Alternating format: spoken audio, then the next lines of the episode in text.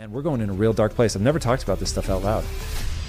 The American entrepreneur, broadcaster Tom Bilyeu. I'm about to ruin that fucking good mood. I tried to believe I was special, and either luck of the draw or the fact that I really am average, I would always run into somebody better than me. I was sliding rapidly towards depression. The breakthrough for me was to accept that I was hopelessly average and that that was still going to allow me to be successful. I can sum up personal responsibility in a single quote by Kobe Bryant Boos don't block dunks. The most insidious thing about excuses, you have a valid reason to feel like a victim.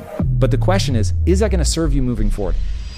When I reflect on how many people in our society are feeling anxious these days, is there something we are just fundamentally doing wrong about the way that we're living our lives? Yes. And what is that? I would lose respect for myself if I didn't say this. So here it goes.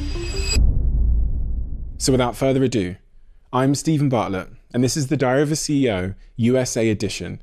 I hope nobody's listening, but if you are, then please keep this to yourself.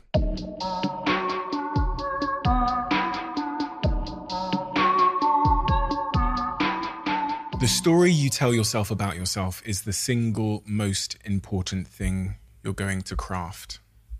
Facts. I was watching a compilation of things you'd said upstairs before I came downstairs, and that really stuck out to me because when I think about the, the Tom Bilyeu story that I know, it's the question that I find so repeatedly uh, fascinating is how a man went from what you told me in our last conversation um, many years ago. You were someone that was kind of counted out by seemingly by your mother, by yourself, and other people around you, your current wife's father, to this guy that I see as the antithesis of that.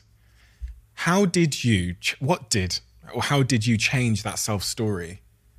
Well, the how I changed that story is so rudimentary that I wish people would take me seriously. So, the only belief that matters is that if I put energy and effort into getting better, I actually will get better. And so you can look at anything and say, okay, maybe I suck at this right now, which was the key realization for my life. Okay, I'm I actually am not good. Like my father-in-law wasn't crazy. I really wasn't anywhere useful for his daughter at that time. My mom wasn't crazy. I really was lazy. Like so she was just picking up on the fact that I was tremendously lazy. She wanted me to be successful, but she was just looking at my behavior. And so I hadn't been misidentified. People just didn't calculate how much I could change and that I would so grasp onto the ability to change as an emotional life raft. And so the the big switch was that I decided to believe that I could get better.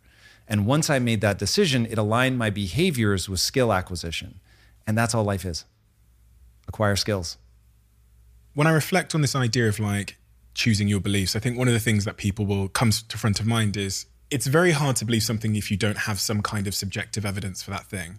And when I think about my own confidence or my own personal growth, a lot of it came from some type of subjective evidence. So I didn't believe that I could speak in front of people because I'd never done it before. And when I hear a lot of the narrative in the self-development community that you, there's some some narrative in the self-development community that you need to look in the mirror in the morning and say, "I am great. I am a millionaire. I am successful." I've never once done that. Yeah, and I, th- this is the this is the, the the fine line I'm trying to understand is why is that bullshit? Because that's someone apparently choosing or you know affirming that they are something I, I, don't think it actually is bullshit. It just isn't going to get you very far. So if what you're hung up on is you just can't ever fathom that being true, then saying it may begin to form this like just like it erodes this lack of belief that it's possible.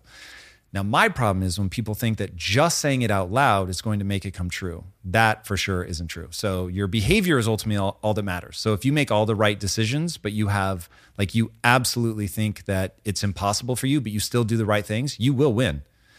The problem is that if you believe that it's never going to happen for you, you won't take the steps. And so when you look at how hard something is and you get partway down that road and you're like, wow, this is really hard. It's making me confront my insecurities. This does not feel good. And I don't believe it's possible anyway. Then why would you keep going? And the answer is you wouldn't. And so nobody does. And so everybody who believes it's impossible and encounters the difficulties that success will demand of everybody, they stop 100% of the time. And so by looking at yourself in the mirror and saying, I am a millionaire, I'm a genius, like all this stuff, it may function as some eroding mechanism to those entrenched beliefs that it's never going to happen for you. That would not work for me because there's a part of my brain that just screams, This is bullshit. Like, you know, this is bullshit. So for me, I had to align with what do I believe to be true about humans? I needed to be, I needed to accept that I was average. That was a huge moment for me because I tried to believe I was special and either luck of the draw or the fact that I really am average, I've always been around a substantial number of people that are smarter than me or faster than me or stronger than like literally everything every niche I tried to find I would always run into somebody better than me. And it was devastating like really devastating. And the breakthrough for me was to accept that I was hopelessly average and that that was still going to allow me to be successful. And so for me, the breakthrough was reading about the brain, like just brain science and understanding brain plasticity. And so once I understood, whoa, like your brain actually can change. So that means that just because I'm not good at something today doesn't mean I can't good at it, get good at it tomorrow. And so it was like, well, wait a second. If the average human is actually designed to get better, like that is our fundamental design. Not that I'm special, not that I'm smarter than anybody, but once I realized, oh my God, that is what the, the DNA of the human animal is designed to do is learn and grow from context. Word. So I'm just going to get good at that. So maybe I'm never going to be the best at anything, but I can 100x my abilities in any area. If I were to sit the Tom from 20 years ago next to you now, what would be the most notable differences in their character, in their delivery, in their posture, in, in the fundamentals of who they are? I was way, I had way more bravado when I was younger. I was entirely focused on being funny. I thought that was going to be like my niche in the world because when I was in high school, there was nobody funnier than me. So I had found that, you know, sort of like as water bounces around, I'd found that, okay, here it is. This is the thing that I'm better at than the people that happen to be around me. But then in my 20s, I went to do stand up comedy like for real. And I encountered a guy named Mitch Hedberg. And he was so funny that in the middle of the set, so I had gone up and done like open mic, right? And I did it and I was funny enough. But he comes up, he's the last comedian of the night. And he's so funny that in the middle of the set, I, I am not kidding you. I actually wondered, can you laugh until you die? Because I can't catch my breath. And so I started to worry that I was going to collapse and die. And so at the end of that, I was like, I'm not going to pursue this because to get that funny, I would have to dedicate my entire life to it. And it just wasn't that level of interesting to me. So that would be the big difference. But if you could get inside my head, you would hear a very terrifying narrative. So I was super scared that I was too dumb to function at any exciting level in life, and that my path was one of inherent limitation, that I had all these big dreams and I was never going to go anywhere. And so I was, dude, I was lost. I would just lay on my floor. I'm not kidding. I would lay on the floor of my apartment, unfurnished, by the way, because I couldn't afford to furnish it. And I would just lay there, like, what the fuck am I going to do with my life? It was so heart wrenching. So I was sliding rapidly towards depression. So that was my narrative because I didn't yet have the only belief that mattered. I didn't believe I could get better. The journey you then went on and where you ended up is so far from that place that it's astounding. From someone lying on the floor, focusing and really dwelling in their own um, self perceived inadequacies, to a guy that goes on to build a billion dollar company and a tremendous content company now. I, you know, I, the, the, catalyst moment that I always read about in your story is the brain plasticity understanding. What was it about that in particular? Was there a study that really affirmed that that was true? You're actually the first person on earth that introduced me to the concept. Whoa! You're the first. When I, when I spoke that. to you some four years ago, you mentioned it, and then I've like whispered it to people since then, but I've not had the substance behind the science. It's really well researched now. At the time, it was my Einstein moment. So I realized I had a choice. Did I live in a world where brain plasticity was real, or did I live in a world where that was just total BS? And it was really hotly debated at the in the late 90s. So some people were like, yes, it's real. Other people were like, you can't teach an old dog new tricks. Once you pass a certain age, it's just it. Now, the reality is, unfortunately, it does get way harder to make changes as you get older, but it is possible. And so I literally one day just said, I am choosing to believe that I can change. And so then, to your point about you need some sort of evidence, then I start reading about brain plasticity. And I'm like, huh, this is very interesting. And then I start teaching. And I realize I actually can make my students' films better. And so then I was like, well, wait a second. If I can make their films better, why couldn't I make my own films better? And so I was like, I bet I could. And so I started focusing on, well, what would it take to actually get good at this thing that I want to do? And so that then put me on this journey of just like, I, and I mean, this is a very long story being crushed down, but the next key realization was I'm fighting for bad ideas because they make me feel smart when other people adopt my ideas, even when I know the idea is bad. And so I was like, whoa, this is a weird thing. So am I really trying to be successful or am I just trying to feel smart?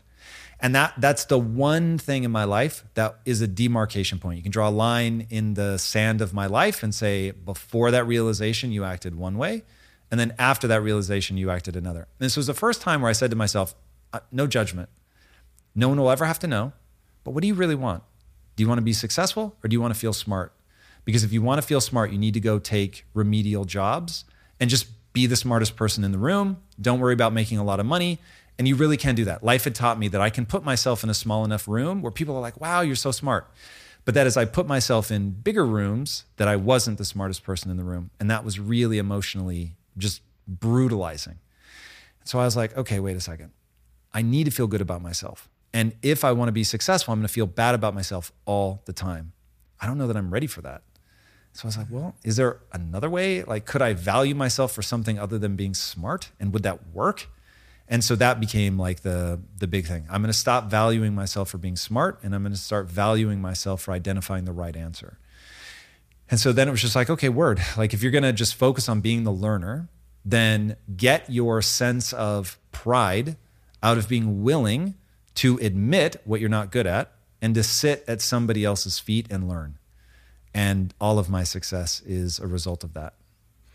Tremendous self awareness. Even the use of the word realization, that realization that you were pursuing um, something as opposed to something else, and you were able to kind of separate yourself from your ego, or at least look look down on it and understand the the, the, the role it was having on your decision making. Self awareness, and then huge humility. Are these skills? Yes, because, because I didn't have them in the beginning. Interesting.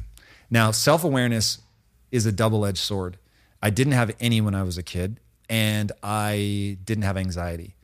As I have really leaned into developing self awareness, it's actually made me more anxious. Really? Because I'm hyper aware of what I'm not good at, what I am good at, how I'm being perceived, how I perceive myself, that things matter. Like this, this is, man, when I really try to shake this off, the thing that I keep coming back to is life has consequences.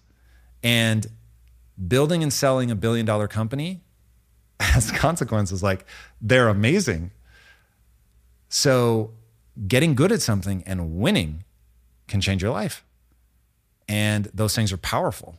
And so it's like, I realize the game I'm playing, I realize the stakes. And so one of the things that I really have to focus on now is like, I don't value that stuff. I need to be careful not to value that stuff that what matters, the thing that you started this off, the only thing that matters is how you feel about yourself when you're by yourself. And all the success in the world can't touch that.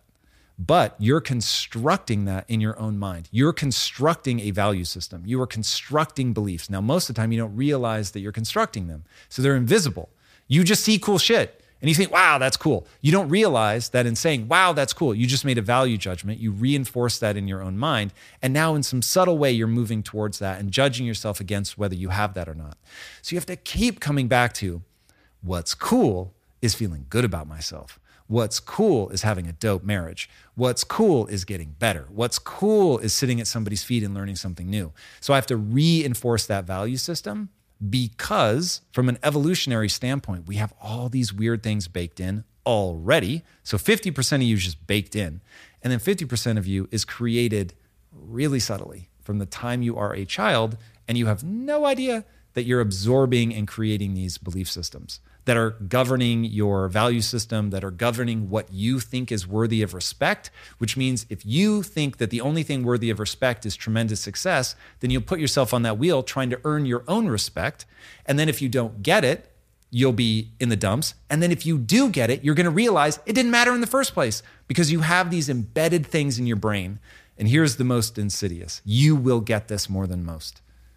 There is no amount of success big enough that you can stand in it forever. There's no meal big enough, no feast overwhelming enough that you never need to eat again, no drink so thirst quenching that you don't need to drink again.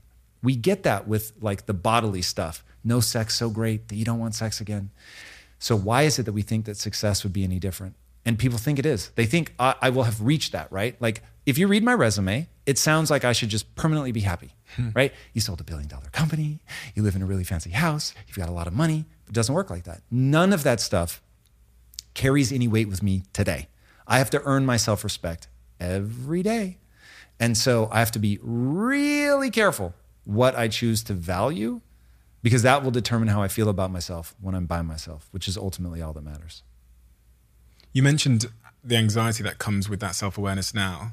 What what is because what I heard there was this kind of expectation that you're placing on yourself, which is part of the baked in part of Tom. Is that the thing causing the anxiety now? Anxiety is really complex. So let's start with diet. The biggest change that I've made to my anxiety was stopping drinking uh, sugar-free Monster, which I love, by the way. Absolutely love them. Uh, but there's something right. There's something in them that causes my microbiome to get out of whack and I will feel really anxious. So I used to have generalized anxiety disorder. I couldn't even tell you why I felt anxious. I just did all the time.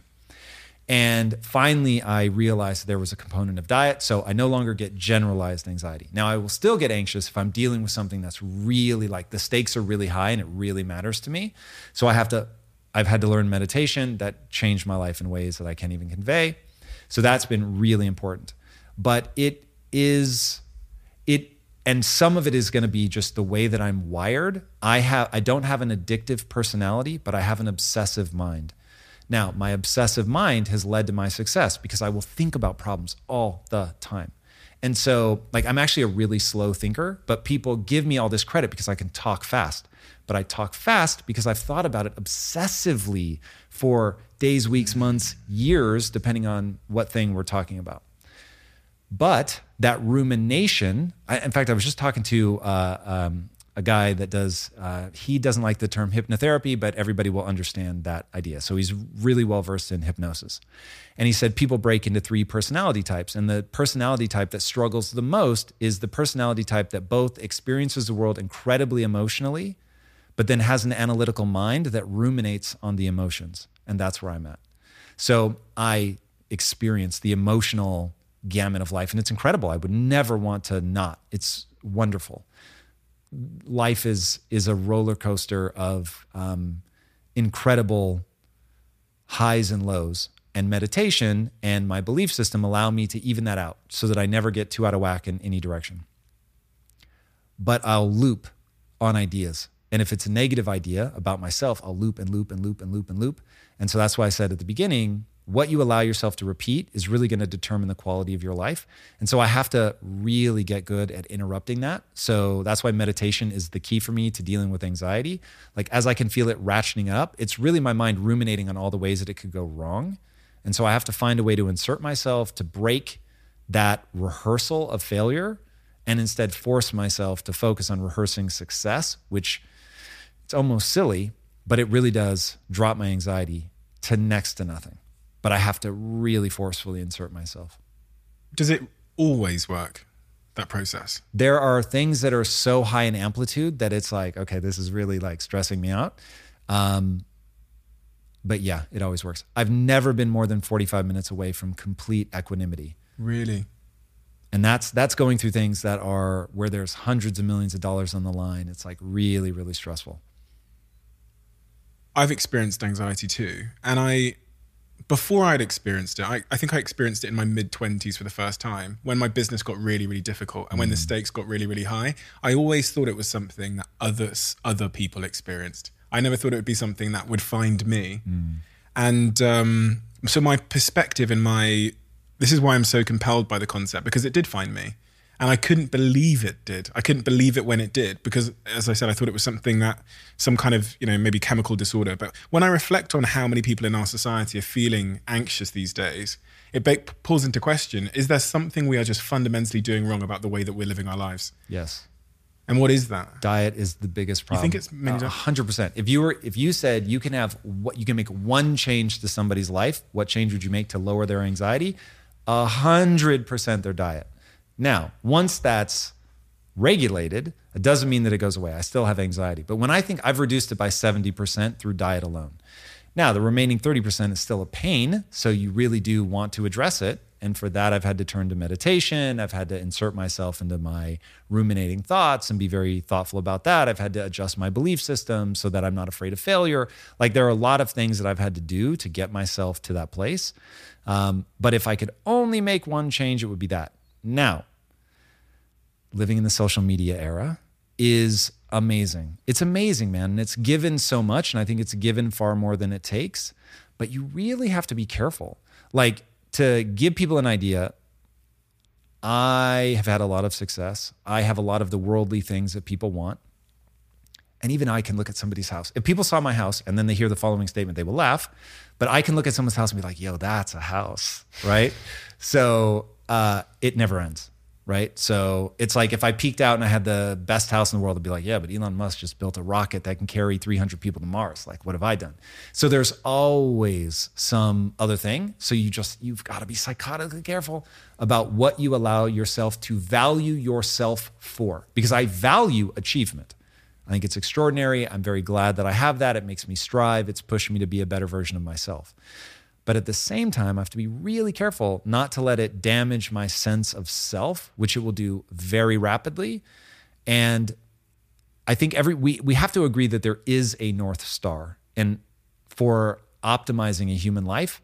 And I will say that which reduces suffering and elevates the individual to fulfillment, those would be my two things. Reduce human suffering in yourself and others and elevate your sense of fulfillment in yourself and help other people do the same. Like that seems to be the cocktail for the most resilient mental state you could hope for. So that even as life goes up and down and you win and lose and people are born and people die, I mean, we're all going to go through just unrelenting misery from time to time. It just is.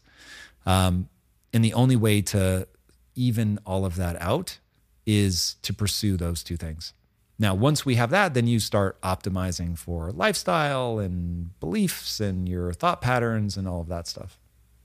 I really do feel like if you removed social media, you'd remove a tremendous amount of anxiety. And obviously, everyone's context would get smaller. So the comparison part, I mean, there's various reasons, front of mind reasons why I think social media causes people to be anxious. One of them is obviously all the feedback we get about yep. our success, our achievements, oh, our projects, whatever. And the other is um, the feedback we go searching for via comparison. So me looking out at the world, which is now billions of people on my phone, whereas once upon a time, my human design probably, um, I, I, was probably designed to deal with about 20 mm. or maybe, you know, a small tribe. You could also optimize. Here, here is the brutal thing. Put out a tweet like put out a hot take, but something you really believe in, like that really matters to you and, yeah. and you're moved by it and you feel like you're adding something positive to the world. Like put out one of those tweets. It will not be universally loved. I've done that last week and it was torn to pieces. Yep. And, and it was like in newspapers. That is yeah. that is emotionally brutal. Yeah. And when you realize that, man, I just want to like connect. I want I want to put something rad out into the world. But then people kick you in the face and it makes you want to turtle up. And so it's this weird exercise of like, you have to divorce yourself from what other people think, which is powerful if you can do it, but we're the human animal. And so you can't ever, I think, completely detach. We are, as I like to say, we are both the shout and the echo. So we are what we say, do, and believe, but we're also what people tell us about the things that we say, do, and believe. And it matters because we're a tribe animal. Mm. So yeah, it gets real weird. And then you and I are both into Web3 in a big way. The only thing I know that's going to be more devastating to mental health than Web2 and social media is Web3. But it's also incredible. And it's so life changing that we have to find a way to mitigate some of the bad, but you're taking all of the things of Web 2 and putting money on top of it. And so now people are really freaking out Why is it going to be worse, Web3? because it's money. You're playing with people's money. And so now it's not fun and games anymore. It's like people are, they're oftentimes investing more than they should in something. And so it will be bad for them because now something that they otherwise could have enjoyed becomes incredibly stressful. And for the creators, we're going to destroy a lot of creators who are just like, yeah, I'm not, I, I can't, this isn't fun anymore. Like it was fun, but I've now taken money for this thing. I have obligations. You have to be honest about that. But if like it's not going well, most people are not going to have the the tools that they need to grapple with that, to work through problems, to improve, to get better. Like it's just going to be really hard. And so when you take the the ability for people all over the world to tell you what they think and then you let them invest money, now it gets it gets crazy real fast. And we're already seeing projects implode because the creator was maybe an artist who's already wearing their heart on their sleeve and it just doesn't work. And they're not able to deal with that. And then the project, poof, it goes away. And I don't think that most people had ill intent. Of course, there are people that have ill intent, but I don't think most of them do. But they're just, it's a business and they don't know how to run a business.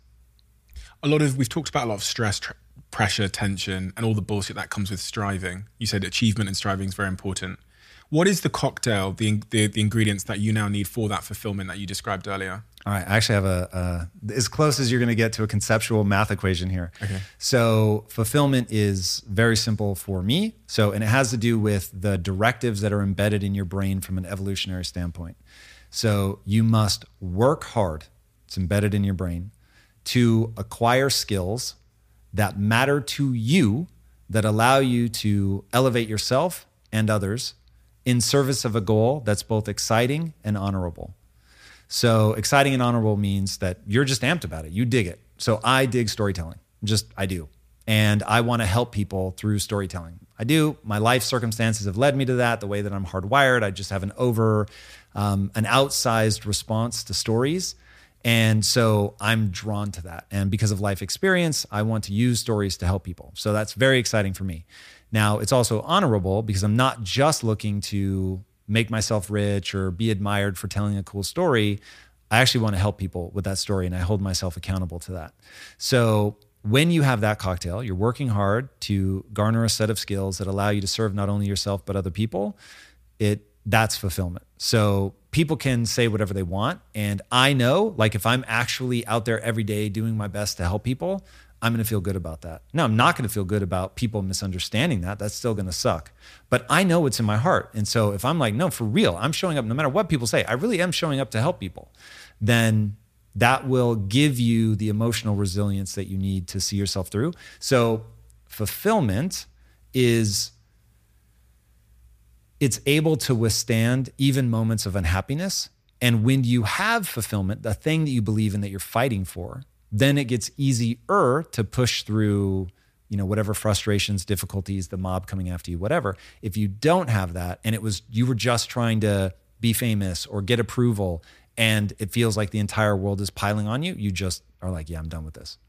So there really has to be something you're fighting for You know, when you do interviews and you make content, and you do that a lot, right? So you're very much like me over this side of the table. When I make content, sometimes the thing that's front of mind comes through. So if I'm, if this week, or that's why I, mm. before we started recording, I asked you the question, what's front of mind? The mm. thing that's front of mind tends to come through. I can't help it. So if I sit here with a guest and they are a, a, a chef, I'll end up talking about the thing that happened like two days ago.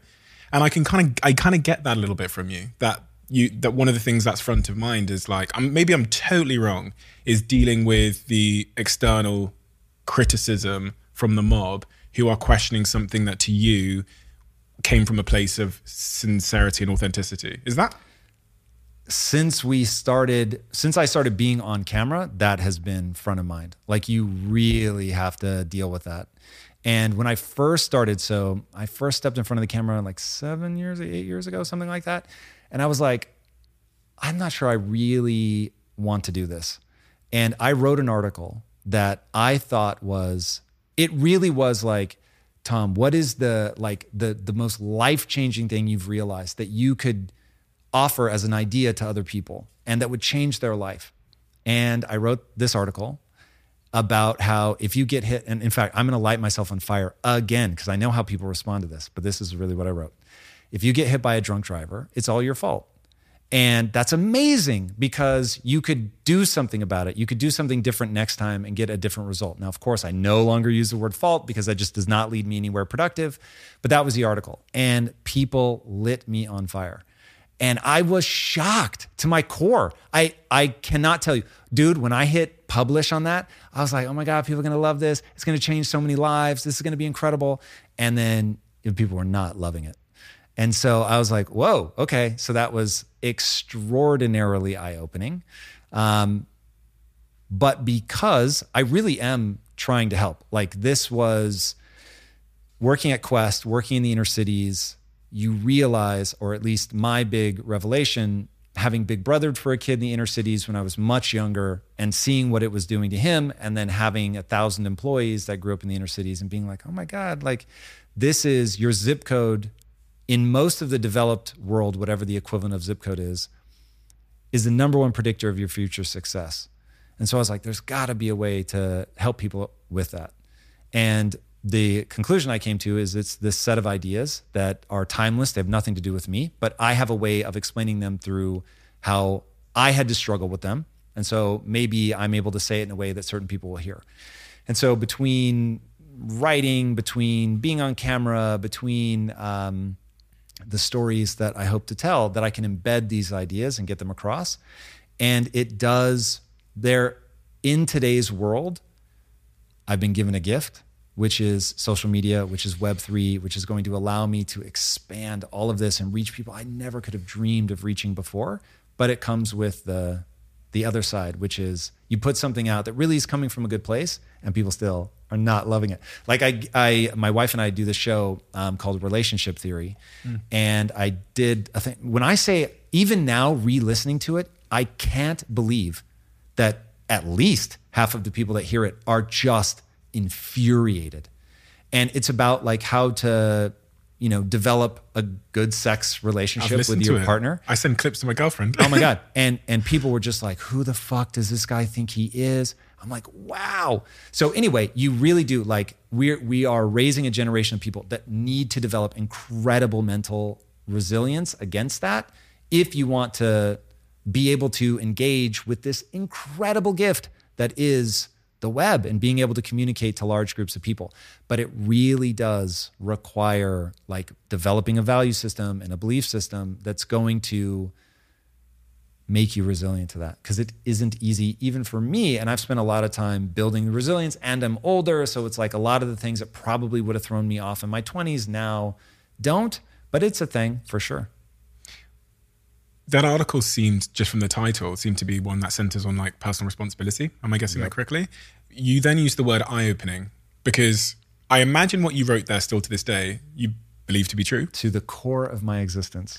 So the word eye opening is illuminating for me because it means that it taught you something not about what you'd written, but about the reaction to what you'd written yes. and about the people reacting. What is it you've learned about why personal responsibility is? And I've seen it on this podcast. Like, if I'm going to be counseled for anything, it's probably there's a number of things, but my pursuit of like being a champion for personal responsibility is up there. Mo sat here and said when he published his book, he he open sources it to 500 people, and he says he loses about I think it was 10% of people. They just click off the document when they get to the personal responsibility part. They just seem to be inherently offended by it. Why where is the truth? Yeah. What can be done? Okay, so this goes back to what we were talking about earlier, which is I just know people are gonna uh, just really love this section, uh, but I can't help myself. I would lose respect for myself if I didn't say this stuff. I could see myself one day not being on camera anymore. I can't ever see myself saying something that I don't believe to be true. So here it goes. You have to have a belief system that is both true and optimistic personal responsibility is true and wildly optimistic. And it is people's belief system and the value system that they cobble together over a lifetime that will lead them to reject that And all I can say is reject it at your own peril for the following reason personal responsibility is about remembering you can do something and change. And I, I can sum up personal responsibility in a single quote by Kobe Bryant Boos don't block dunks. That's personal responsibility.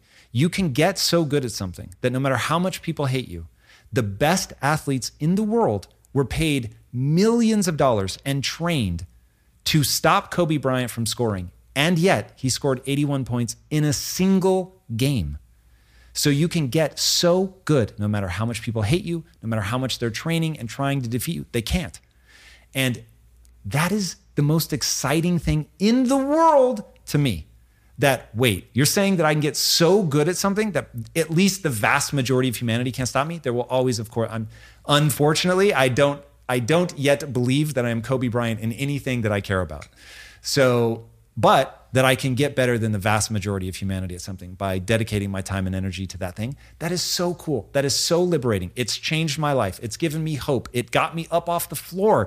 It it in every possible way, it has changed my life. It is the thing that I rely on when I'm feeling my most anxious. I'm like, I can get better at this. A word.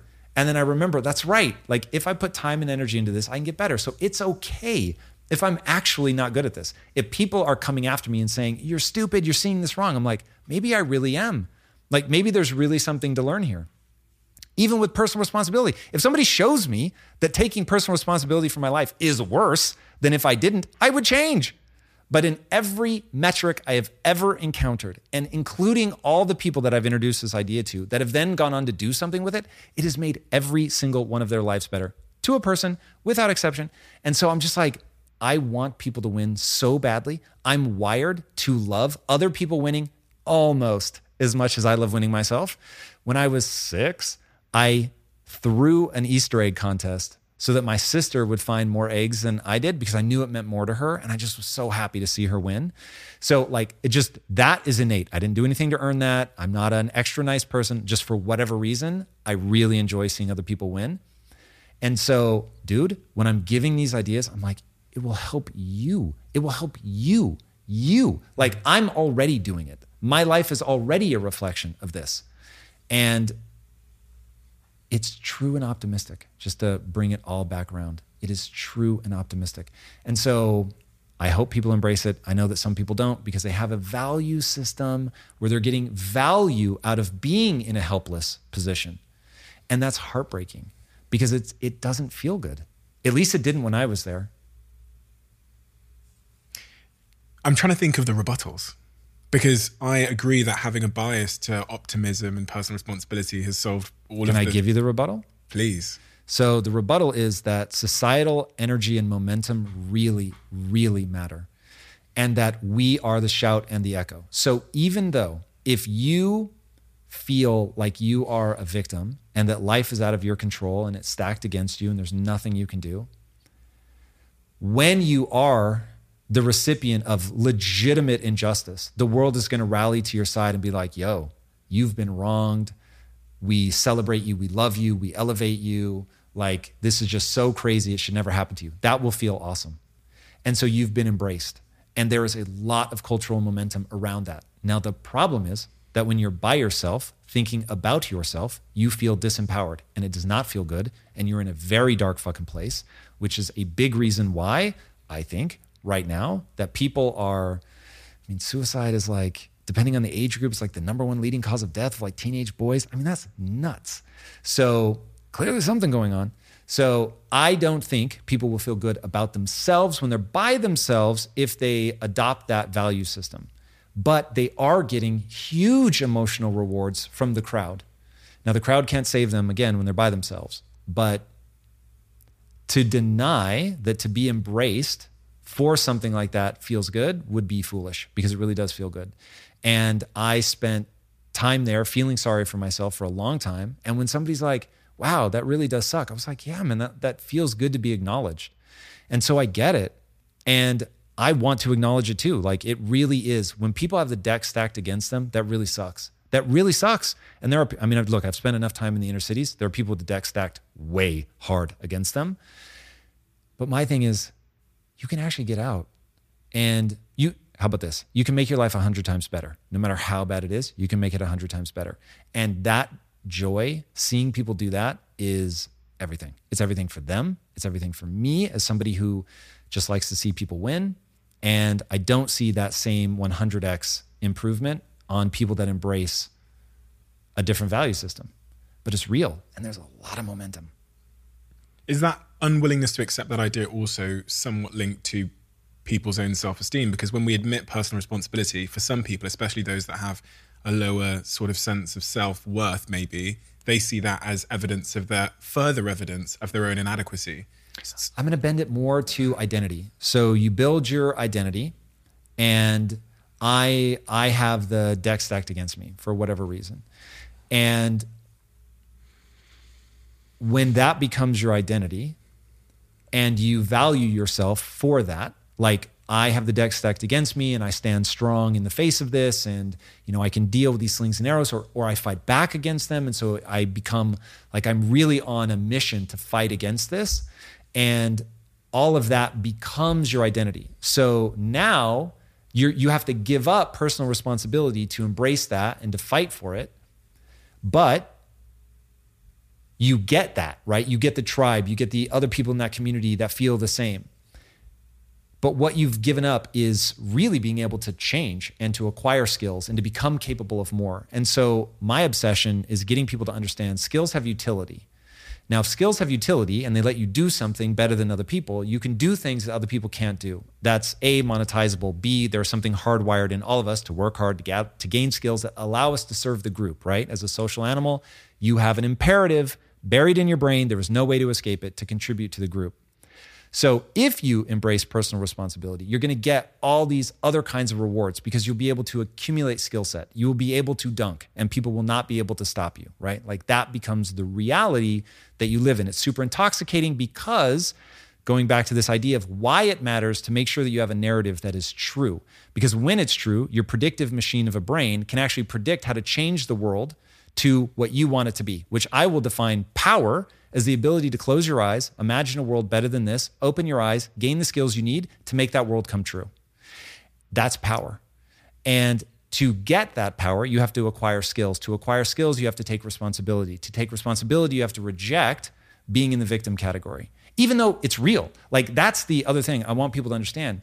The most insidious thing about excuses is that they're so valid. You have a valid reason to feel like a victim. You may really be being victimized. But the question is, is that going to serve you moving forward?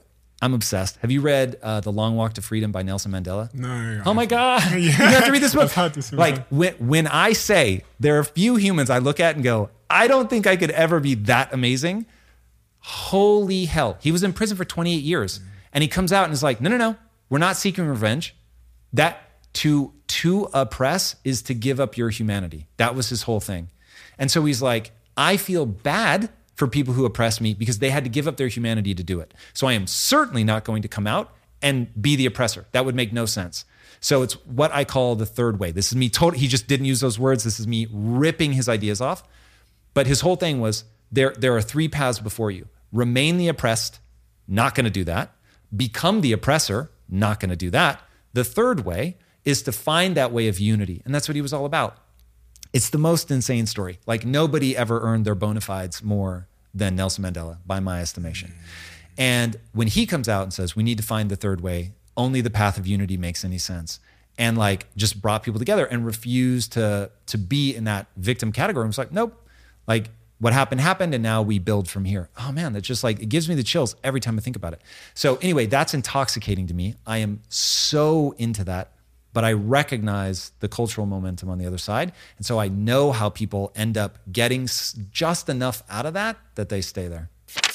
There's two points I want to make. I'm going to make them at the same time. The second one's a question. The first, the other rebuttal that I think I've heard before on the topic of personal responsibility is, well, Steve, Tom, you've got a, a privilege of your mindset that you. Oh, I'm even, white, so it's really bad for me, and I'm a guy. But even your people would will look at the Tom they see before them today, the guy that understands these ideas, that has that ability to think through things slowly, as you said, but speak about them very quickly. There seems to be, if I'm looking at 45 year old Tom today, a huge amount of mindset privilege. That's how it seems. I'm not saying that is. I, I know some, your your prior story very, very clearly. So people say there's this mindset privilege where it's not easy just to get up off the floor and just learn a skill. So when I hear this article, when I see this article about it being my fault, I wish it I wish it was so easy, Tom. I've got chronic deep d- depression. The doctors have told me there's a cycle, uh, an imbalance in my brain of a chemical. I I'm at the point of wanting to end my life. So this article it just makes me feel inadequate. It makes me feel like it's my fault. That's what I I saw, I read, I felt. That's that's the thing where I go. What do we say to those that group? group? ready? Yeah. It's all true. And if you have a neurochemical imbalance, that really sucks. Like I can just tell you, looking at my mom, I'm prone to anxiety. So there is, um, I'm sure if when this all gets mapped out, it will become clear that I have markers for anxiety, whether they were epigenetic or genetic, but that I came out just primed to become anxious. So that sucks for me because I've really had to contend with anxiety. Like, this is one of the biggest issues in my life. I think about anxiety almost every day. So it is really a thing that I've had to manage, especially for somebody striving in the way that I have. So I'm constantly putting myself in the position of being anxious. I remember in high school, I promised myself I would never again do anything that made me nervous. That was the word I used back then, that I would never again do it. And yet my adult life has been a betrayal of that promise that I made to myself in high school because all I do is put myself in situations that make me anxious. So, but the striving and getting better has been a reward of untold proportions. So, when I think about we all in some way we all have it worse than somebody else right so somebody with tourette's that sucks i would not want to have tourette's somebody that gets multiple scler- sclerosis that sucks i would not want that alzheimer's cancer heart disease whatever the thing is that makes your life worse it really does make it worse. But the only thing that compounds that problem is to lean into that, that it sucks to be me. Whereas take Stephen Hawking, right? What are you going to say? What what advantage did he have, right? Like he literally couldn't move.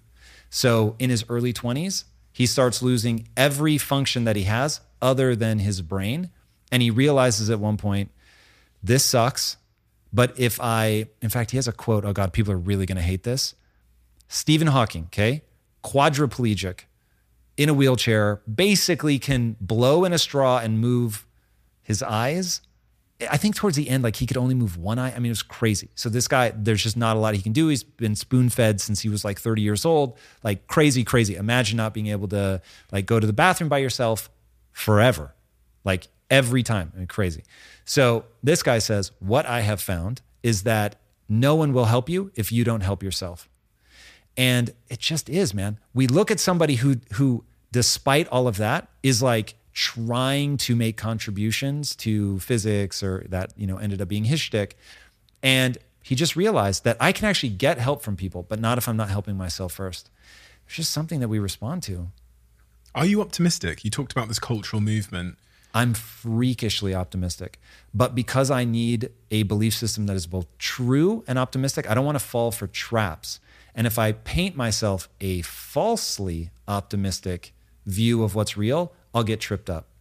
And so optimistic about that personal responsibility movement. Everything. Are you optimistic that Oh, that that will gain momentum? That that it will um, lose momentum. It has lost so much momentum just in my lifetime that the pendulum is swinging so hard in that direction so I don't know if it swings back in the next five years, the next 50 years. It will swing back. But if now we're going to really derail. But I remember as a 16 year old boy reading about Roman orgies, and I was so angry because I was like, how is it possible that they were having orgies 2,000 years ago and me now in like the mid 90s? Like my mom would have a seizure. I wasn't allowed to go see the movie Basic Instinct so it's like, I was like, how did we go in my 16 year old brain? How did we go backwards? I was like, I, I feel betrayed by all the generations between Roman orgies and now. I was like, how did we end up here? It's cyclical. Everything is cyclical. And so once you understand the cycles, one, it can be a little daunting. So have you read Ray Dalio's book, Principles, Principles. for Dealing with the Changing World Order?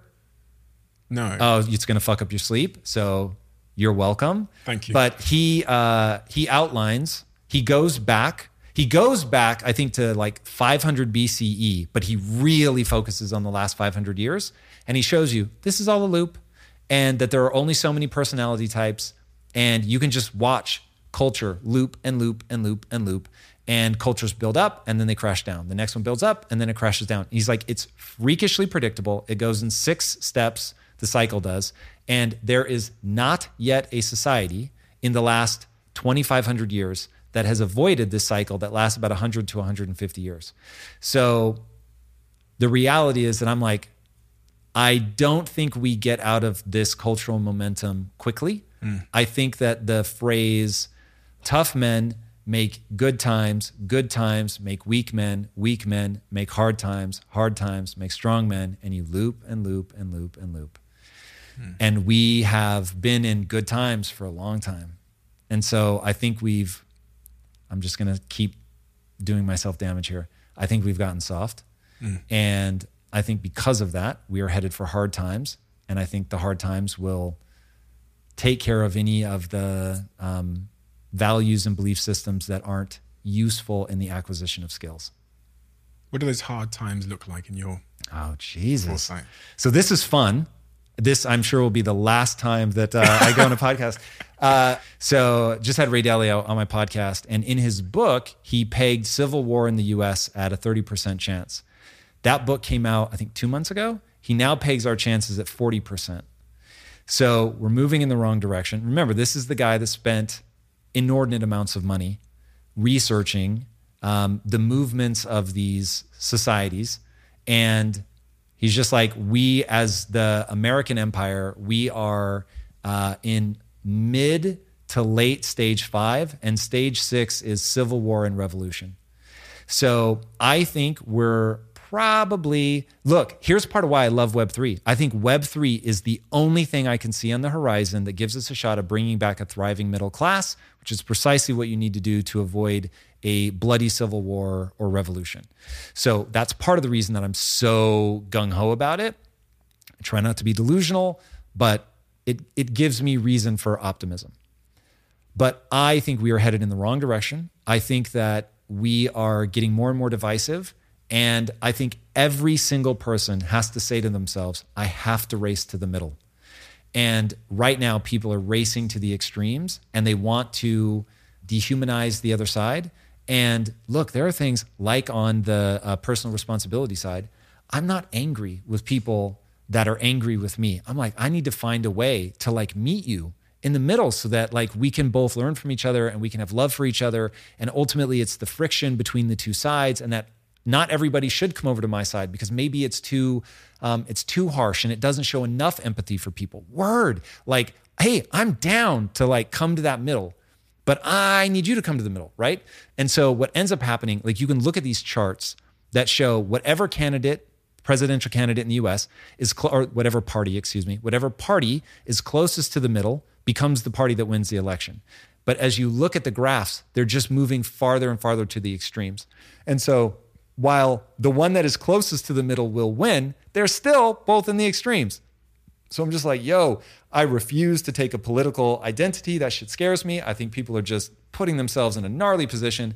I'm over here channeling um, Long Walk to Freedom like as quickly as I can, trying to think just like unity, unity, unity, getting people together, like, yay, like as Pollyanna as I can make it sound. Like we just have to recognize that there are two predominant personality types those that are more on the personal responsibility side and those that are more on the empathy side and that we need both and we have to value each other and i remember so i've been in business relationships in the past not to dox anybody but where i had partners that they just would butt heads and make fun of each other all the time and just like the other person's a dumbass and I was like, what are you talking about? Like, you're both extraordinary. And so I kept trying to get them to see it is the friction between you that makes this magical. And so stop trying to convince the other person. Try to meet in the middle with respect. Try to understand where the other person's coming from, value their opinion. So my wife and I are we're alike in a lot of ways, but in sort of a fundamental disposition, we're very different. And so we talk about that all the time. I value that you see this differently than me. And hopefully you value that I see this differently than you. And let's use that friction to navigate a more intelligent path forward. So, yeah, uh, to go back to your initial question, I worry that we are headed towards either a civil war or a war with China or both. And that if China's smart, they're watching us going, yep, they're maximally divided. That, man, we're going in a real dark place. I've never talked about this stuff out loud uh, on camera. And uh, I think that the war in Russia is going to create a food shortage. Watch the All In podcast because these are just crib notes. I've been watching And it. So, Yeah, yeah. as they were talking about in the recent episode, basically that the food shortage will be backstopped by China. China will exchange that for military bases, et cetera. We're going to continue to fight in America over dumb shit that hardcore people should not be fighting over. That we should be resilient and coming together and you know loving uh, our differences and all of that stuff. And we won't be, so we'll be pulling in opposite directions. China will be getting stronger in the world stage. And in our moment of maximal weakness, they make a move for Taiwan. And we have a choice to make where we either back down and then we effectively forfeit our um, leadership status in the world, which will almost certainly mark the end of the dollar as the, the global reserve currency, which will be devastating. Um, or we fight, and now we're in a hot war with China. Either of those options suck. So, how do we find a diplomatic solution? That is my obsession. And that brings me back to Web3 with just Pollyanna uh, ideas abounding. But I, I am optimistic. Through all of that, you asked me what the bad thing looked like. My hope is that we avoid it. But that is the thing that I worry about. That's my disaster scenario. you're someone that's thought that through and i'm not surprised that you've thought that through in tremendous detail and it's something that's been you know another thing that's been front of mind for you. So knowing with my presumption that i know the kind of guy you are i imagine you've also thought about the role you can play in stopping that scenario playing out. Especially because you're a guy with great resource, with great intellect, with great intelligence, with a great, with a great skill set, with a great platform to tell stories, one that you're building. The last conversation we had some four years ago, you talked to me about this idea of building almost a, a more modern version of Disney with your with your content studios and storytelling. So, what is the role that Tom thinks he can play in? Yeah, man. Uh, my hope is I can contribute. I certainly don't think that um, I don't have the intelligence or the temperament to be a world leader. So I will just tell you right now that that is entirely off the table for me. I have zero interest. Um, I don't think I'd be good at it either. So let me be very clear. This is not me thinking, well, I'd be amazing, but I just don't want to do it. I would be terrible. Uh, so yeah, I'm definitely not going to contribute in that way. So my way to give you one glimmer, I wrote a comic book with Steve Aoki called Neon Future, which is entirely about Nelson Mandela's third way. And it plays out in a fictional way between people that have augmented their body with technology and people that haven't. But it was me in a comic book exploring those ideas that trying to point out. So you have this guy, Kita Sylvie, uh, who is representing the third way. He has every reason to be angry, to strike back, to um, kill, and yet his only thought is of sacrifice and bringing people together. And but he's also tough, and he's a badass, and he's not a pushover. And um, that whole idea of the meek shall inherit the earth, and meek being defined as the most dangerous person on earth who keeps their sword sheathed um, you hear Bruce Lee talk about this a lot. Sun Tzu, you know, the whole thing is to be so dominant that nobody wants to fight you. So, and in that, you can actually choose peace instead of peace sort of being just because you're too weak to fight. Um, so, my hope is through story, I can tell ideas that make people value differences, that make them want to meet in the middle, that make them want to love and be loved um, and to, of course, adopt personal responsibility with aplomb uh, and recognize that they can get better and that nobody can stop them and that the world desperately wants for them to come alive and to acquire skills that matter to them and build things that matter to them and unify and create incredible things. As a percentage, what, what do you think the chances are that that future of the US, the global sort of Western power getting into a conflict or getting into a scenario that is potentially apocalyptic with a Russia or a China, the exact scenario you described, do you think that's more likely to happen than not? I think it's less likely to happen as of today. Right. I am too ignorant on the subject to give you anything other than to parrot Yeah. people who are far more educated on the topic than I. So I want to be very clear. I know my lane. Yeah. And so I have formulated a hypothesis based on other people's research. I have not done the research myself. I would never want to be on national television asked about foreign policy. Like I would just be the, the worst person in the world. But Ray Dalio's assessment of the situation is so astonishingly well researched and he's been in the thick of it for decades. He spent hundreds of millions of dollars just on research of global trends and movements. And so when he says that he pegs US civil war at about 40% and uh, uh, US China conflict at about 40%, I just trust it. So, but that that is literally me blindly You are always one decision away from taking your business to the next level. And a decision that's helped me to transform my business is moving over to NetSuite, who I'm excited to say are a sponsor of this podcast. If you don't know already, NetSuite is the number one cloud financial system bringing accounting, financial management, inventory, HR into one platform and one source of truth. It's reduced IT costs because it lives in the cloud, so you can access it from anywhere. And the cost of managing and running multiple systems because it's in one unified business management suite. My team and I don't have to worry about tasks being manual and clunky. And it means that I can be more efficient and to focus on more important things like bringing you the best episodes and guests on this show. So I become one of the 37,000 companies that have already made the move over to NetSuite. NetSuite has extended its one of a kind flexible financing program for a few more weeks. So head to netsuite.com slash Bartlett for a free product tour. Back to the episode. hurting. a light, a more light-hearted topic. You said earlier about Lisa, and um, one of the things you said is that you fundamentally have differences at a fundamental level, right? Um, me and my partner have fundamental differences, and as I said earlier, with your um, the content you put you put out together about relationships and love have been really profound and important to my relationship with my girlfriend, and that's why we frequently send each other the clips. I've had my some of my best friends, in fact, send me the clips to because you make sense of things together from both perspectives, the male perspective and the female perspective, in a way that's quite liberating as someone that's going through those things. Um, central to having differences, which me and my girlfriend discovered we had, is communication. Something that I think you listed as like number one or two on your list of nine things to sustain a 17 year marriage in the, the whiteboard list that you and Lisa held up that time. And you, you said obsessively communicate. That's what you said. Um, what? How does one of the things that I I definitely struggled with, and I want your advice on, is how, what are the principles of that healthy communication, that ego-free communication that you and Lisa have adopted? Never lie. Okay.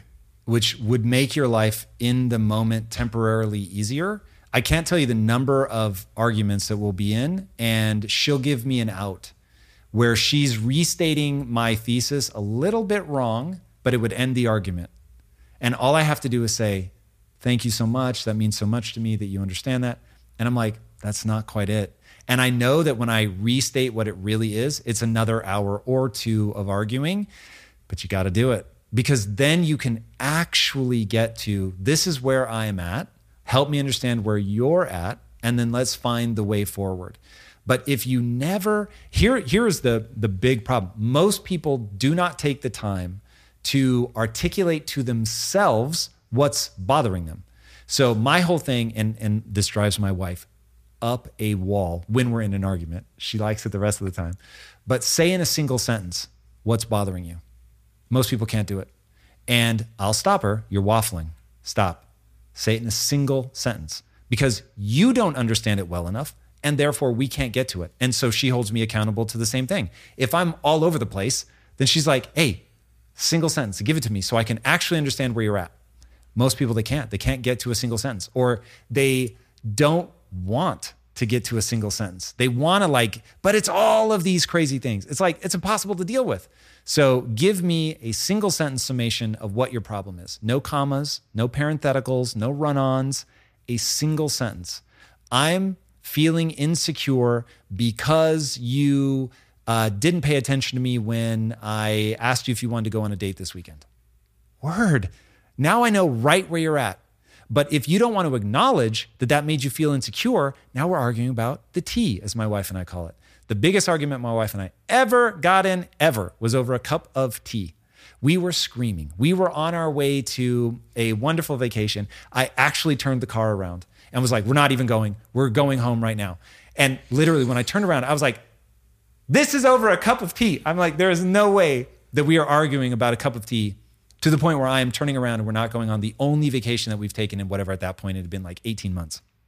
So I'm like, what's this really about? And so then we got to the real issue. And I realized, oh my God, in communication, you have to admit your flaws, your insecurities. Like you need to immediately go, okay, I'm angry. And I know that when I'm angry, it's because I'm insecure. What am I insecure about? Oh, I'm insecure about this. Oh my God. And then you just own it. Here's what's really going on for me. And now you can process through and get to where you really want to be. But most people assume they're angry because the other person is wrong. And once you assume you're angry because the other person is wrong, you're never going to get to the real issue. And so Lisa and I are very good about okay, what's really bothering you? And then you, and of course, when you're in it, it just really does feel like they're just wrong. And so I'm, I'm mad because they're wrong. But uh, I have a just belief system that you end up getting triggered because you're insecure. And so we have to figure out what was the insecurity that got triggered so we can address that and figure out the path forward. So interesting. I was thinking of so many times where I waffled for the first hour of a conversation slash argument with my girlfriend, and then an hour and thirty in, I'm able to crystallize it as something that I, I remember was in Peru with her maybe a month ago, and we're arguing about I don't even know what, but an hour and a half in, I crystallized it to a single thing which reflected an insecurity I had from my childhood. And then when it's so funny because when I said that to her, I go, Do you know what it is? When I grew up with my mum and dad, da, da, da, and I explained it to her, the argument completely done. Yep. It was like she finally understood. And it, yeah, there's something about dropping your guard in such a way and kind of holding up the mirror to yourself that pacifies and shows you've arrived at a place of honesty and not seeking victory. Word. That's Yeah. so spot. You gave me the chills. Yeah. That's spot on. One of the things that Lewis Howes sat here, and a good friend of yours and mine, he said when he was um, talking to me about relationships is that he met his new part, partner, Martha, and he said to us straight up, You won't be my first priority. And he listed the things that would be his priority. So he said, My mission, my vision, whatever else it was. And then the third thing was like our relationship. Now, when I looked at that whiteboard that you did with Lisa, number seven, I believe, no, number nine, I believe, was this marriage is our first priority. It says, yeah, on the nine lessons we learned over 17 years of marriage, the number one, the, the number nine thing on that list was make your marriage your highest priority. And that sits in conflict with what Lewis said to me. So I'm like, who's telling the truth? Is it both? Is it Well, so it it will be a question of results. So, Lewis, you know I love you, brother. Uh, so I will just say this: that he was honest with her is amazing, and that's going to buy them several years of like he told me. I understand, but I believe relationships require too many sacrifices for them not to be the thing that you reinforce as your highest priority. And if it isn't giving you more than anything else gives you, then it will always lose out. And so ultimately, they will either be living parallel lives, anybody that chooses this, you'll end up living parallel lives where you each have something that's more important, like kids, which is one of the reasons that Lisa and I didn't have kids, because we were both honest. Like the kid would be our first priority, which means that each of us would fall into second place. And did we want to do that? And so that was part of why we didn't have kids. And I think that's right. I think that if you're going to raise kids, yo, they need to be your first priority. Um, but I don't have kids, so whatever. There are probably people that have way better advice than me on children. But anyway, that was part of why we didn't have kids. And a relationship is massive compromise, massive. That's so interesting because he said the opposite. Oh no, no, no. He said, "Don't compromise anything." you, it won't. It won't. Anybody who takes that, 'cause I want to make this about Lewis, No, who I no, love no, no, so no. dearly. No, I know it's just Um, different perspectives, right? Yeah, I I will say that uh, I've got a 20 year marriage uh, to back up my my thesis here, um, and if a relationship is compromised, because you have two people that view the world in even slightly different ways that want slightly different things, and so I mean Lewis has made it clear that there are two things that are more important. So there's going to be constant collision and friction there. Um, I think we have an innate desire as a human being to be somebody's number one priority. And I have found in my own life that there is nothing more extraordinary, nothing more uplifting, no high higher than being somebody's number one that is your number one and you love and respect each other and you have a thriving sexual relationship and it it is it is the most profoundly joyful thing I've ever experienced in my life. It's stabilizing. So the people that have the strongest home life take the biggest risks. I remember when I heard that, I was like, whoa, that really makes sense to me. Because I will say, what I say to myself all the time is, hey, I'm building this thing. I'm really putting myself out on a limb trying to build this company. If it all goes to nothing and the whole world thinks I'm a moron, at least I have my wife. And I'm just like, oh yeah, word. Like I will have my wife. Like no matter what other people think, if I continue to honor her in the way that I honor her now, I will have my wife. And so the only thing I fear, I don't fear going broke. I don't fear losing my business. I fear losing my wife because the outsized return that I've gotten out of this marriage compared to what money's brought me or um, whatever micro fame that I have, like it, it's awesome. Money is awesome. The micro fame is awesome, but it's nothing compared to my wife. Nothing, nothing. So, I mean, it's just, oh my God, it's incredible, man. It's incredible.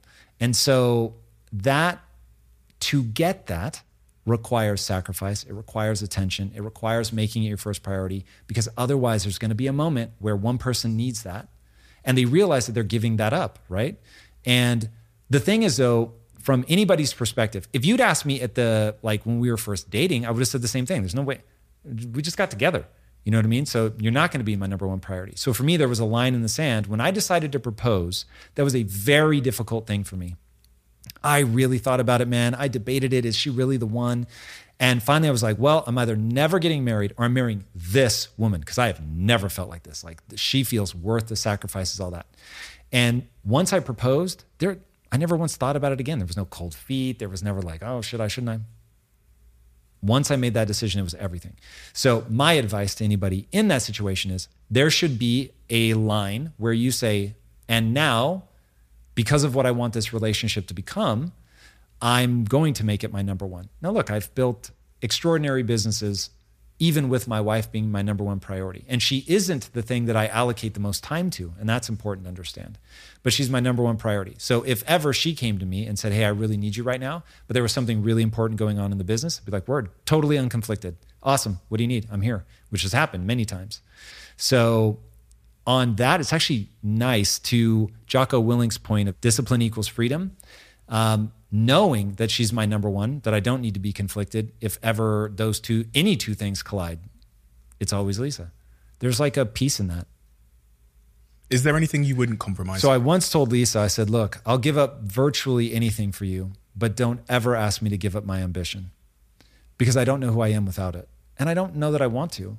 And look, I'm very thoughtful about in my back pocket, I keep Buddhist style detachment so that if ever I got overwhelmed, it wasn't fun anymore, or whatever, I would just pull out the detachment and I know how to do that. And I know how to not um, strive. I know how to loosen my bonds to desire and wanting, which is, by the way, something very wise for everybody to get those tools in place, uh, especially if you're a striver. But I love it. I love the pursuit. I don't need the wins the pursuit makes me feel alive. And business is the only game I found that you can play until you die. And so there's something really awesome about striving to be the best. Even though I don't know, I've in all of my years, in in 46 years, you were very kind to lowball my age earlier. Uh, in 46 years, I have never found myself to be the best at anything, and yet the pursuit of being the best has been one of the most thrilling rides of my life.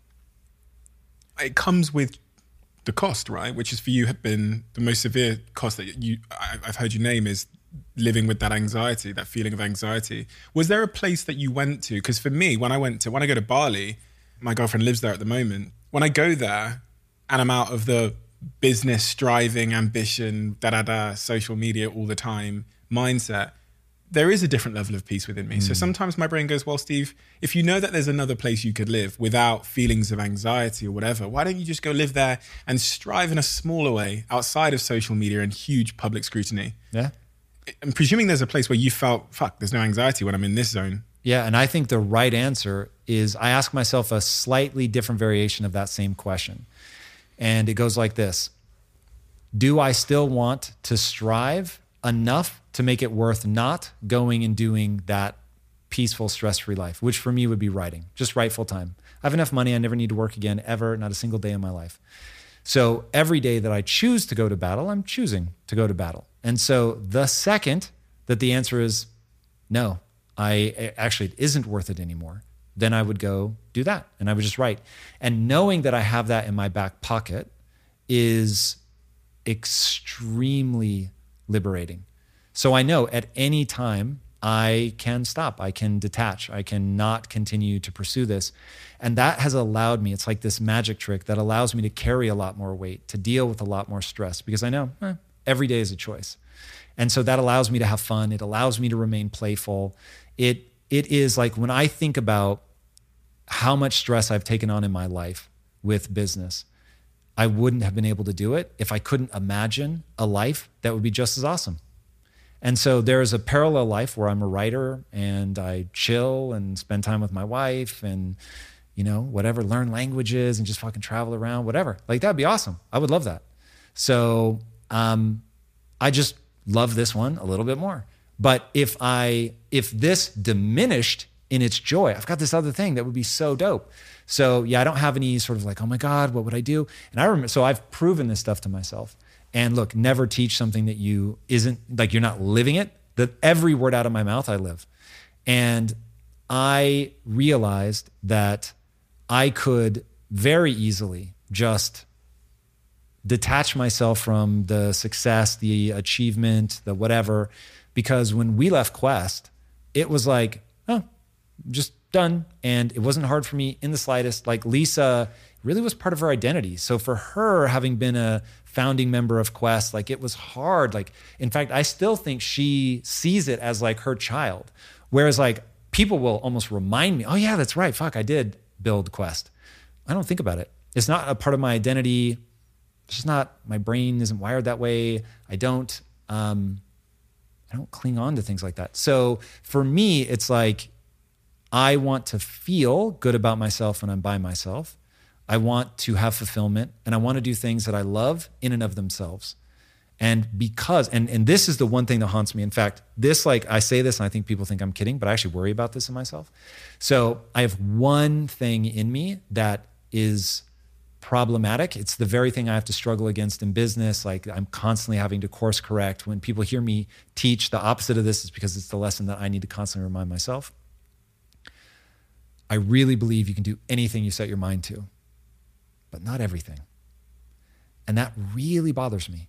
And I'm not sure why, but I have something in the way that I view the world, my belief system, my value system, uh, the natural re- rewards that I get for um, like even in this podcast, we've covered a lot of weird things.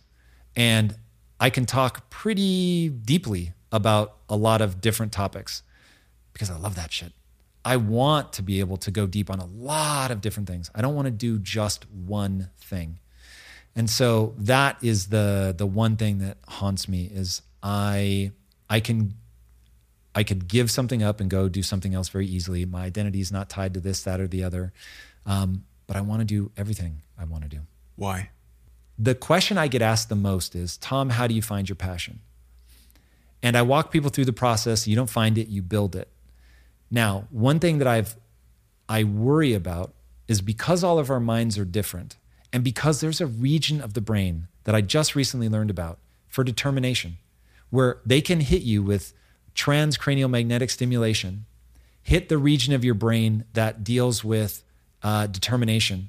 And you'll be like, I can do it. I know I can do it. What can you do? I don't know. I just know I can do it. So they can actually trigger this sense of like, I won't stop. I'm going to do it. But you have no idea what it is that you're not going to stop doing.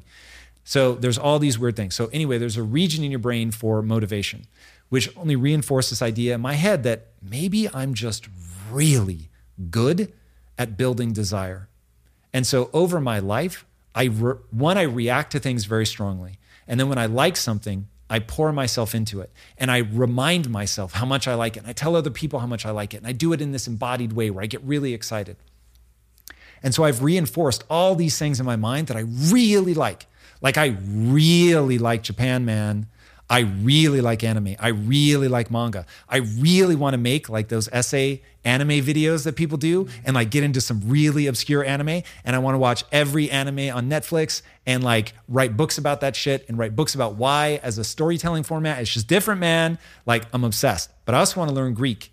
That would be dope learning Greek, like with my wife. I'm super passionate about that. At one point, we were going to move to Greece and I was going to learn. I promised myself at one point I would get published in Greek, like this whole thing. I also want to write a book. This mindset stuff, man, it's really like a big thing for me. But by the way, nothing gets me like storytelling. So I really want to tell my stories, but I also like video games. So it's like, yo. So all of these things speak to me at a level that's like screaming passion, where I am passionate. I could live an entire life where I was an anime scholar. I didn't discover anime until I was in my 40s. But now I could, I am not kidding. I could become an anime scholar and live an extraordinarily joyful life. So I have to be really thoughtful. And people that take my course uh, hear me say this a lot. You're standing in a room with a thousand doors. Your job is to close 999 of them. The problem isn't finding a door to walk through, it's shutting the doors and only walking through one. That's the hard part. And so my life has been a never ending series of frustrations that I can only really excel at one thing at a time. But it's not confusing to me that every 10 years I've completely reinvented myself. Wow. It's remarkable you you have an ability to focus and achieve great things while still being having that kind of predisposition as you describe it to be obsessively deeply interested in so many things at the same time to that extent but it shows tom it shows in your deep understanding as you as you said of of topics i feel like i could ask you about anything and i feel like you would That isn't true, but I would tell you the things that I don't know. I'd be like, I don't know shit about it. Uh, Yeah. But yeah, we have a closing tradition on this podcast let's do it. where the previous guest writes a question for the next guest tell a specific story of someone in your life who helped make you into the person you are today what did they do specifically that made you into the person you are Oh, that's a great one. Okay, so I will preface the story of how she did it with my one of my favorite stories about my wife. So long before my wife became an entrepreneur, she had um, she had really influenced me in like a Jerry Maguire way where it was like she believed in me when nobody else believed in me, even when I was struggling to believe in myself. Like she just had an irrational belief in myself, in in me. And I often think back to who would I have become if I hadn't met her? Because I was in a dark place. I didn't have like it's not like I had all the beliefs that I had now. I didn't have any of these beliefs. I thought I was not smart enough. I did not think I could accomplish. And so my wife in many ways manipulated me in these wonderful ways to get me to see what she saw. And it was empowering and it made me, yeah, yeah, like I really can't do this. And it really is that moment in Jerry Maguire where he's like, yeah, this is good. Like keep coming. Like she would just do that at these critical junctures in my life. And so long before she became an entrepreneur, I I don't remember what happened, but I was weeping, man. I'm not a crier. I I was like ugly crying, like having a hard time catching my breath. And I was like, you're never going to get enough credit for how you've shaped me. That I wouldn't be who I am if it wasn't for you. And remember, I found my wife when I was 24. So I went on one date with her and never looked back. She's the only woman I've ever said I love you to in a romantic way, as my mom likes to remind me. Uh, and she really, really shaped my brain. She shaped my beliefs. She shaped my motivations. Like, you know, a, a woman to whom you are sexually attracted, there's almost no end. If she's got like real emotional wisdom, there's almost no end to which she can motivate and encourage and, um, yeah, shape you. Like she's just, she's my best friend, she's my lover, and with that, she has all of the the levers at her disposal to help me maximize my potential. And she has openly pulled those levers and made me believe and encouraged me and supported me. Oh my God. And so, just like all of these things, And so one day somebody asked me like, "Who's had the biggest influence on your life?" And I was like, "My wife." Like that's just so self-evident. It's the one you could remove anybody else from my life, even my mom, and I know she doesn't want to hear that. And I would fundamentally be similar to who I am. Wouldn't be the same. My mom obviously had tremendous influence on me, but I would not be anything like what I am if I hadn't been married to Lisa. Like it's just crazy. It's crazy the thousands of little ways, little moments where she's in my head, like, you know, encouraging me or making me question a decision, making me think smarter about something. I mean, it's just crazy. So she loved the idea of behind every great man is a great woman. And she was just so adept at like, go ask for this, go talk to this person, push on that. And I was like, ah, I don't know. Like, that makes me feel uncomfortable. She's like, no, no, no, trust me. You've earned it. You're worth it. Push for it. And I would push for it and get it and be like, whoa, what the hell? so it was, it was just extraordinary. And so, yeah, th- that was a very long answer to that question. But Lisa. A beautiful answer, very inspiring, and um, so much truth in that for so many people that are listening. And I and I do hope you know when we part of the reason we have podcasts and we have these deep conversations that are full of context is so that people can understand intention they can have conversations that aren't always comfortable or that, that don't fit in 280 characters and that aren't meant to fit in 280 characters and they can um, see the intention and the experience that sits behind it and that's why I love having these conversations. But that's why I love talking to you. I could talk to you forever because I it's like I know how many books you've read, Tom, and your ability to have condensed the the sort of key part of the wisdom in so many things in those books, but also in your own life through self awareness is the most amazing thing ever. I'm going to say this because I feel like people need to get the roses sometimes. There's a lot of people in the self awareness game. There's a lot of sorry, the self sort of development content, um, personal development space, however you want to define it. You are by far the best in my view based on what I think matters. Someone that has immense knowledge is able to deliver it, but in a way that it's engaging and wrapped in storytelling. And then maybe the fifth is just this humility and this honesty. So I've said this to my friends privately when they say, oh, what's this guy like? What's this guy? I go, no, Tom's the best. Tom is the best. And whether you realize that or not, whether it matters or not, is there. It doesn't matter. But for me, you are, and uh, you're the guy when you, you know if you, a video pops up or if it's you and Lisa making a video together, I'm like, I don't, I don't necessarily need to understand the, the subject matter, but I know the guy and his thinking and his int- intention, and I know the way his brain thinks. So I'm going to get a ton of value from this. I'm just telling you to your face because I say it behind your back. That is so extraordinary. no, it's true. It's what I say behind your back. So um, and I, I, was perplexed when I first met you at your house some four years ago, and I thought, "Fucking hell!"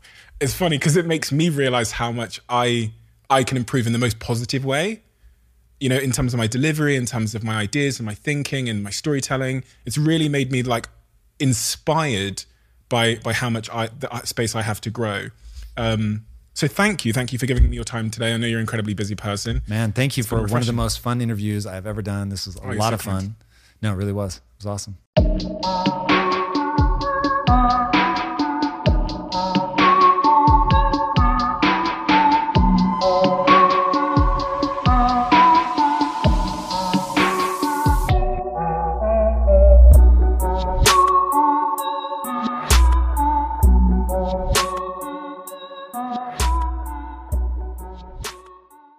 You are always one decision away from taking your business to the next level. And a decision that's helped me to transform my business is moving over to NetSuite, who I'm excited to say are a sponsor of this podcast. If you don't know already, NetSuite is the number one cloud financial system bringing accounting, financial management, inventory, HR into one platform and one source of truth. It's reduced IT costs because it lives in the cloud, so you can access it from anywhere. And the cost of managing and running multiple systems because it's in one unified business management suite. My team and I don't have to worry about tasks being manual and clunky.